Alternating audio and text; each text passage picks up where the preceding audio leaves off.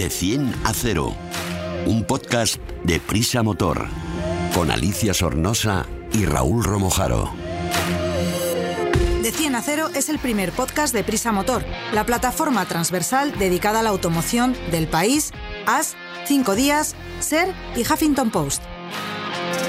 El podcast Cero Emisiones. Súbete con nosotros.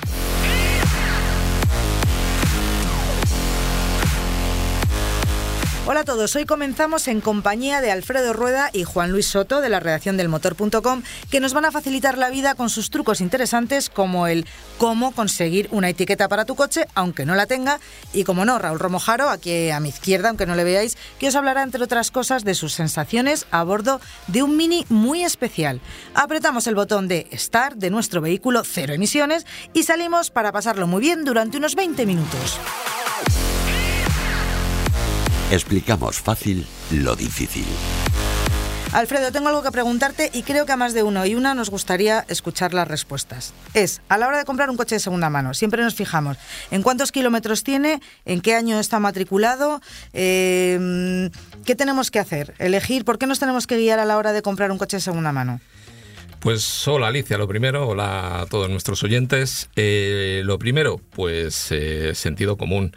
¿Y qué nos sugiere sentido común? Que cuantos menos kilómetros tenga un coche usado, más nos va a durar y mejor servicio va a dar al usuario.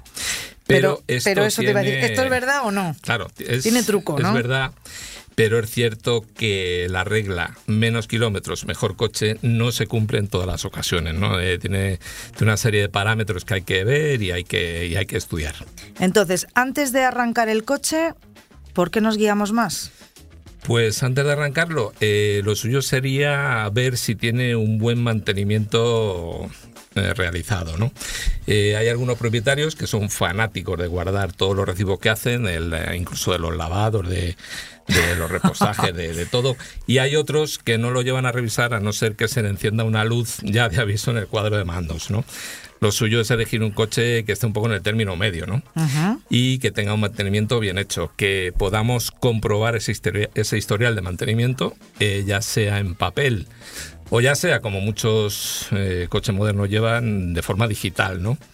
Entonces, eh, bueno, hay un informe que se llama Carfax, que en nuestra web, eh, elmotor.com, eh, también hay un reportaje de cómo pedirlo, cuánto cuesta, etcétera, que nos va a informar un poco de todo el historial de ese vehículo, de, los accidentes, si ha tenido algún accidente, si ha sido robado, el mantenimiento que ha sufrido, que está muy bien, ¿no? Entonces, antes de probarlo, antes de verlo, sin ni siquiera verlo, pues casi, pues eso sería lo fundamental, ¿no? Venga, pues una vez que tenemos ya este estudio o este informe en nuestras manos, vamos a abrir el capó y qué es lo que podemos mirar Así que se vea, porque claro. Pues sin arrancarlo, lo que podemos mirar eh, para empezar la varilla del aceite. Hay que sacar la varilla, eh, si nos tenemos que manchar, nos manchamos. Hmm. Y hay que mirar un poquito el aceite, si está oscuro y viscoso, pues esto significa que, ha hecho kilómetros sin cambiarse y que debería estar cambiado. Es decir, eh, esto indica una dejadez por parte del propietario que no es muy buena. Las correas y las mangueras, pues si tienen alguna grietita también, pues, eh, pues es probable que también haya que cambiarlas. El refrigerante, por ejemplo, si está turbio, pues bueno, pues eh, indica que es preocupante, ¿no? Y que el mantenimiento pues ha sido bastante deficiente. Claro, porque que, ¿cómo podemos ver los coches que tiene pocos kilómetros pero siempre en garaje? Por ejemplo, esto que nos va ¿Qué, nos puede indicar? ¿Que pues el coche está fenomenal porque no lo han usado nunca y no le ha caído ni una gota de agua, ni frío, ni, ni heladas?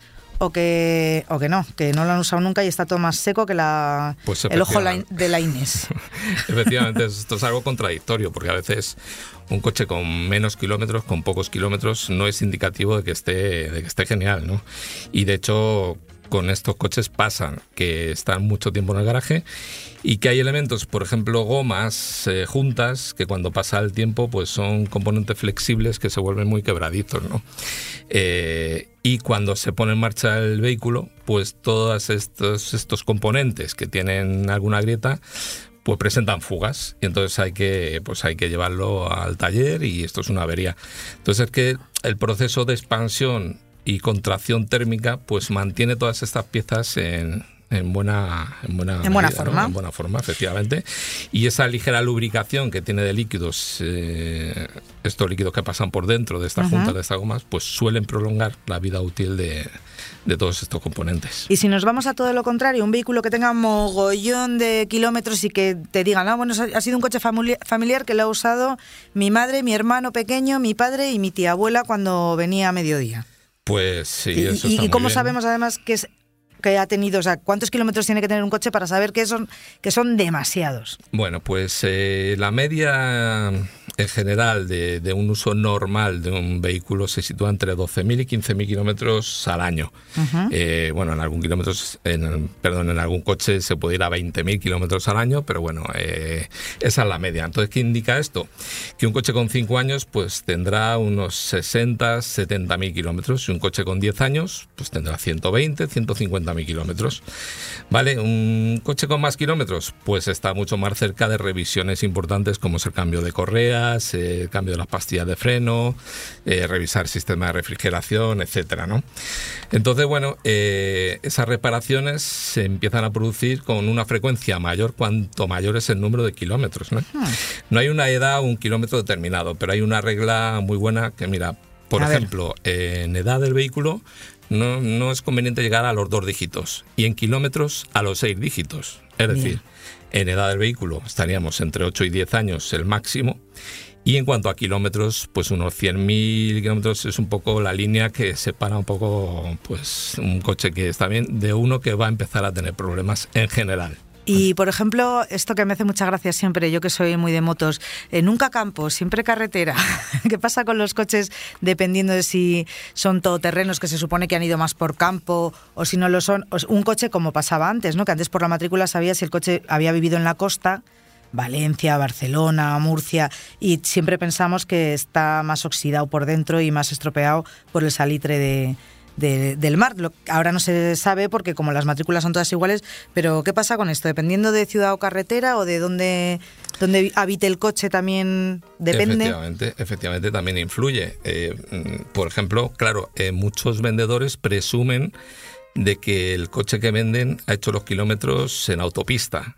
Eso es que es eh, mucho mejor para un vehículo. Porque Sí. date cuenta que, por ejemplo, en ciudad, pues un coche sufre mucho todos los elementos de desgaste, como es la caja de cambios, los frenos, incluso el filtro de aire está chupando todo el aire contaminado de una gran ciudad. El coche sufre mucho. Pero claro, eh, hay que saber a ciencia cierta dónde, por dónde ha circulado ese coche. Ah. Luego pasa otra cosa, que en carretera, en un viaje, el coche acumula kilómetros, muchos más kilómetros que si, que si no está en carretera. Pero son kilómetros, digamos, de más calidad. Es decir, que hacen sufrir menos al coche y desgastan menos todos esos elementos que decíamos. ¿Alguna cosita más que nos tenemos que fijar cuando vayamos a comprar un coche de segunda mano así sin poder darnos una buen, un buen paseo con él? Pues en principio con eso estaría. Lo suyo, eh, en cualquier caso, es andar con él, es eh, probarlo, conducirlo, porque ahí vamos a ver eh, también, vamos a detectar cosas, ruidos, posibles holguras de dirección, de los frenos, de la caja de cambios, que sin andar con él no lo vamos a detectar. Pero bueno, en resumen, lo que te puedo decir es que, ¿qué debemos buscar? Pues un coche con el menor número de kilómetros que podamos conseguir, que haya sido sometido a un mantenimiento regular, que nunca haya sufrido un accidente, por supuesto, y que se haya utilizado con regularidad. Eh, a veces este criterio pues eh, significa renunciar a un coche con menos kilómetros, pero no pasa nada. Más kilómetros no aniquilan un coche, pero una falta de mantenimiento sí. Vale, pues nos queda bien clarito, sin que pase las tres cifras, las seis cifras en kilometraje y por favor siempre hay que darse una vuelta en ese coche con el oído muy fino y con el tacto a flor de piel para detectar posibles eh, cosas que no funcionen bien. Eso Muchas gracias, Alfredo. Coches, tecnología, conectividad, movilidad, eficiencia y mucho más. Seguimos en estos minutos dedicados a lo que más nos interesa de la nueva movilidad y ahora vamos a tocar un tema importante, el de las etiquetas para circular por determinadas ciudades, algo que nos tiene locos tanto a los que vivimos en ella como a los que vienen de visita. Pero para entender esto vamos a hablar primero de los tipos de etiquetas que hay y para qué sirve cada una. Juan Luis, en resumen, aunque esta info ya la podemos ampliar en la web del motor.com, ¿qué tipos de etiquetas hay? Bueno, pues la DGT clasifica a todos los vehículos que circulan según sus emisiones. Los más antiguos no tienen etiqueta y son los más contaminantes. A continuación, según la fecha de matriculación y el combustible que utilizan, los hay de etiqueta B y C. Y por último, los eco, que son ya de tecnología híbrida. Pero hay otra etiqueta que es la, que menos contamina, que es la cero, que es de color azul y está reservada a los vehículos híbridos enchufables con más de 40 kilómetros de autonomía eléctrica y a los eléctricos puros, incluidos también los de autonomía extendida, que son los que producen su propia electricidad mediante un motor de explosión. Y entonces si tengo un precioso Lotus Elan, que es un coche clásico, y quiero circular con él, ¿podría modificar algo para pasear por la ciudad sin que me multen? Pues ahora sí, Ahora sí, porque eh, existe el restomod, que es un proceso cada vez más extendido y que consiste en despojar a los coches antiguos de su motor convencional de explosión para trasplantarles una mecánica eléctrica. Qué interesante esto, ¿no? Pues sí, mira, en Europa ya han proliferado numerosas empresas que se han especializado en este tipo de reacondicionamiento y que ofrecen a sus clientes una doble ventaja. Por un lado, les permite conservar en activo sus apreciados coches clásicos y por otro les brinda una segunda vida como un medio de transporte ecológico, sin emisiones y con libre acceso a las ciudades porque llevan etiqueta cero. Entonces se usa el mismo motor para, por ejemplo, un Porsche 911 que para un Seat 600? No, no, no se, no se utiliza el mismo, ni mucho menos Alicia, porque las prestaciones del kit son a la carta y según el modelo de que se trate o las preferencias del cliente, las potencias disponibles van desde los 107 caballos para los modelos más populares, como por ejemplo un Volkswagen Escarabajo, hasta los 322 caballos pensados para el modelo más deportivo del plantel, el Porsche 911. Mm, el que a mí me gusta. Claro, claro. Electrogenic es una empresa que distribuye bajo pedido este kit de conversión por todo el mundo y puede instalarlo cualquier mecánico capacitado. O sea, que esto lo podemos hacer ya. ¿Y luego qué pasa si quiero vender este coche clásico? Ya me he cansado del Porsche porque yo ya me he cansado y lo quiero transformar otra vez a gasolina. ¿Es posible hacer eso? Pues sí, es posible. El kit está simplificado al máximo gracias a un diseño compacto de su módulo y a diversas piezas que facilitan su adaptación y montaje.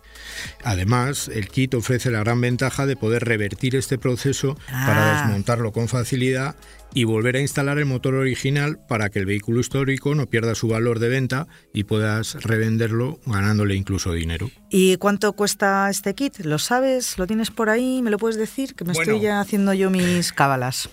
Pues Alicia, en cuanto a los precios, pues varían dependiendo del modelo y de las especificaciones elegidas, porque también puedes elegir una batería más o menos potente según la autonomía que quieras. Y aunque para hacerse una idea, eh, pues el kit destinado, por ejemplo, a electrificar un Land Rover Defender, que es un modelo icónico para el que hay un kit específico, eh, con un motor de 120 caballos y una batería de 52 kilovatios hora, pues costaría 27.750 euros.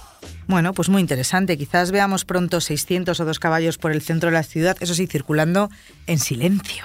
Sí, yo creo que es una forma de, sobre todo para los amantes de los coches clásicos, que se pueden ver eh, condicionados. Es verdad que pierden parte de ese aroma y de ese espíritu y de ese encanto, pero bueno, antes que dejarlo quizá en el garaje eh, que se, se muera el pobrecillo de asco, pues es una, es una oportunidad. Y si como nos cuenta Juan Luis, además es reversible, pues bueno, puedes tener este sistema para, para utilizarlo. Y me imagino que el precio que ha dado Juan Luis, además es para un coche de, de nivel con, con un motor eh, de, de determinada potente, exactamente determinada potencia, pero que para otros vehículos más utilitarios, como los que podríamos tener estos clásicos que hay en España, ¿no? Esto que hablamos, los, pues dos caballos, dos caballos, un Mini, un bueno, un Volkswagen eh, escarabajo. Exacto, pues a lo mejor con eso, con el motor de 100 caballitos, pues te sirve y, mantienes el coche vivo. O sea, es una, una opción más dentro de de todo este mundo que se nos está abriendo de nuevas, nuevas alternativas y electrificación, pues mira, tenemos una, una solución para seguir disfrutando de, de esos coches que tanto nos gustan. Pues bienvenida sea.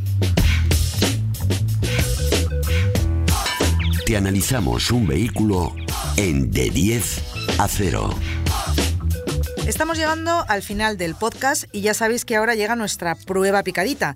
En menos que canta un gallo, Raúl nos va a contar qué le ha parecido el menos mini, lo digo por lo de pequeño, que es menos mini porque es muy grande, es el Mini Countryman SE All 4. Te he dicho bien esta vez. bien. así es. ¿Qué tipo de vehículo Además es? es Cooper, ¿eh? te faltaba un poquito de un equipamiento, pero nada. siempre eh, se me falta nada, algo. nada, es que son nombres tan tan largos. Bueno, un Mini Countryman muy especial.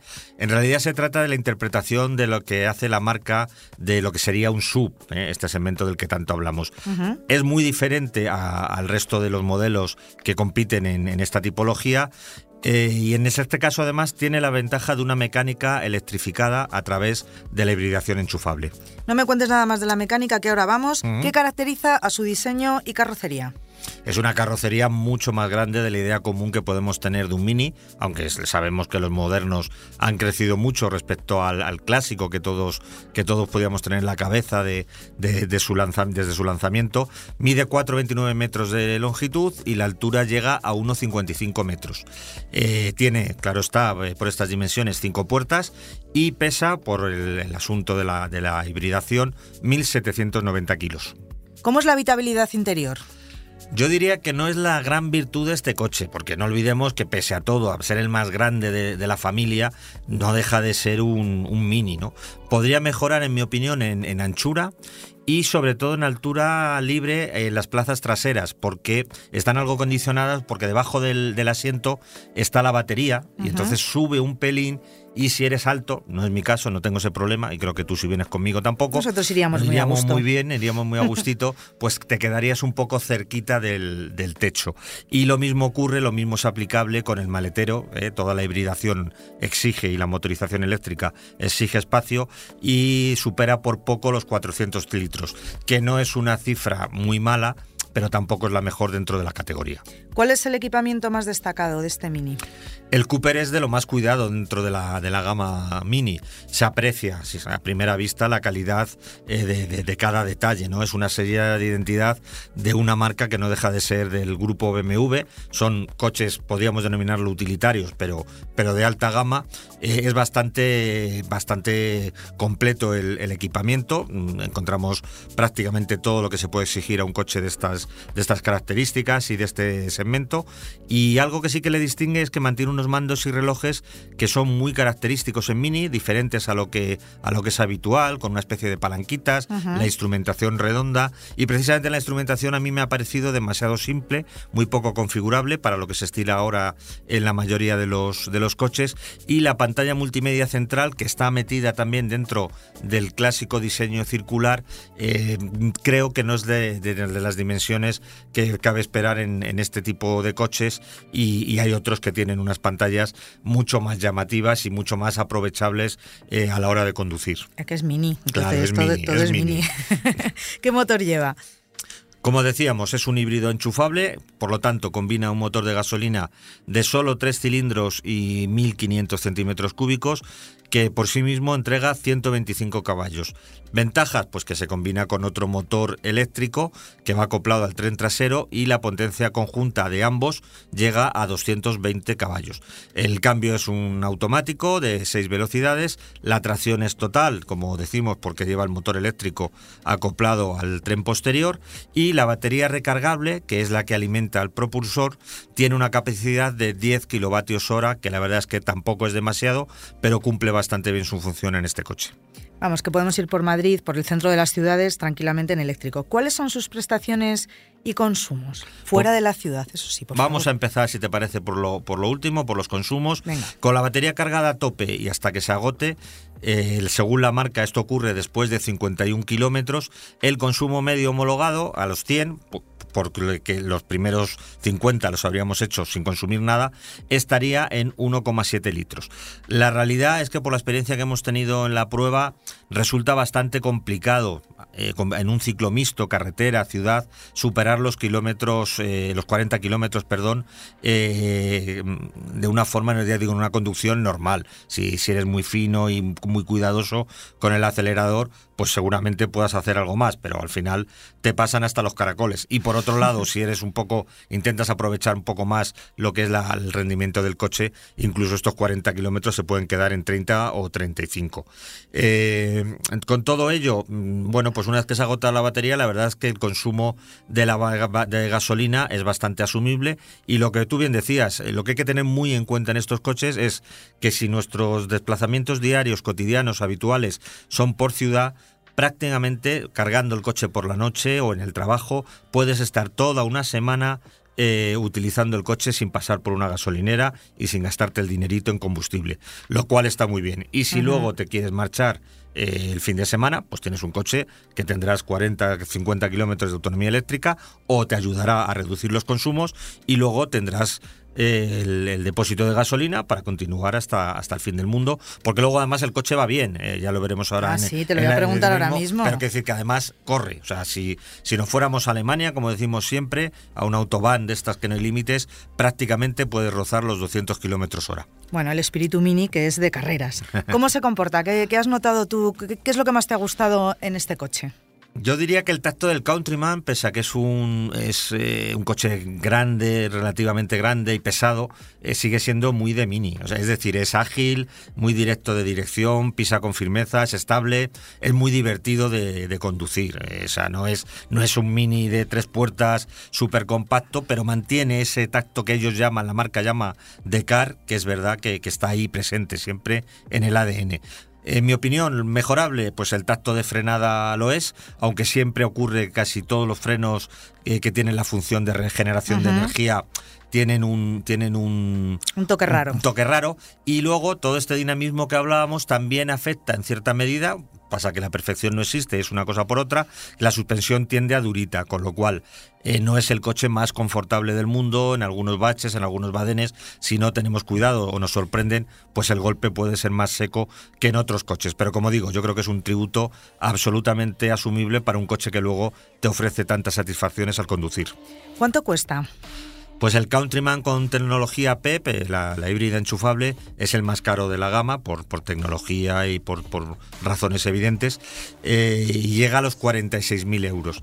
Sin embargo, es una cantidad que, eh, por su precio sin impuestos, entra dentro de los planes del, del, MOVES, en los lugares, en las autonomías en las que todavía haya fondos, y puedes rebajar, si llegas a chatarrar incluso un coche, 7.000 euros, con lo cual pues ya se quedaría por debajo de los 40. Entonces ya la, cosa sería diferente. Pero aún así, insisto, estamos comprando un utilitario, pero un utilitario de alta gama, de marca premium, y todo esto al final hay que pagarlo. Eso, eso. ¿Quién va a pagar este dinerito por tener un Mini en su garaje? Creo que es una opción aconsejable para quienes busquen un coche eh, de cierto talante familiar, de estilo sub, con todo el encanto de los mini. Este es un mini grandote, pero no deja de, no deja de ser un mini, con conciencia medioambiental, que esto se traduce en, en dos beneficios. Por un lado, que con la tecnología híbrida enchufable consumimos menos y por otro lado con las ventajas de la etiqueta cero que tantas veces hemos enumerado. Aparcar gratis, sin límite de tiempo, acceder al busbao,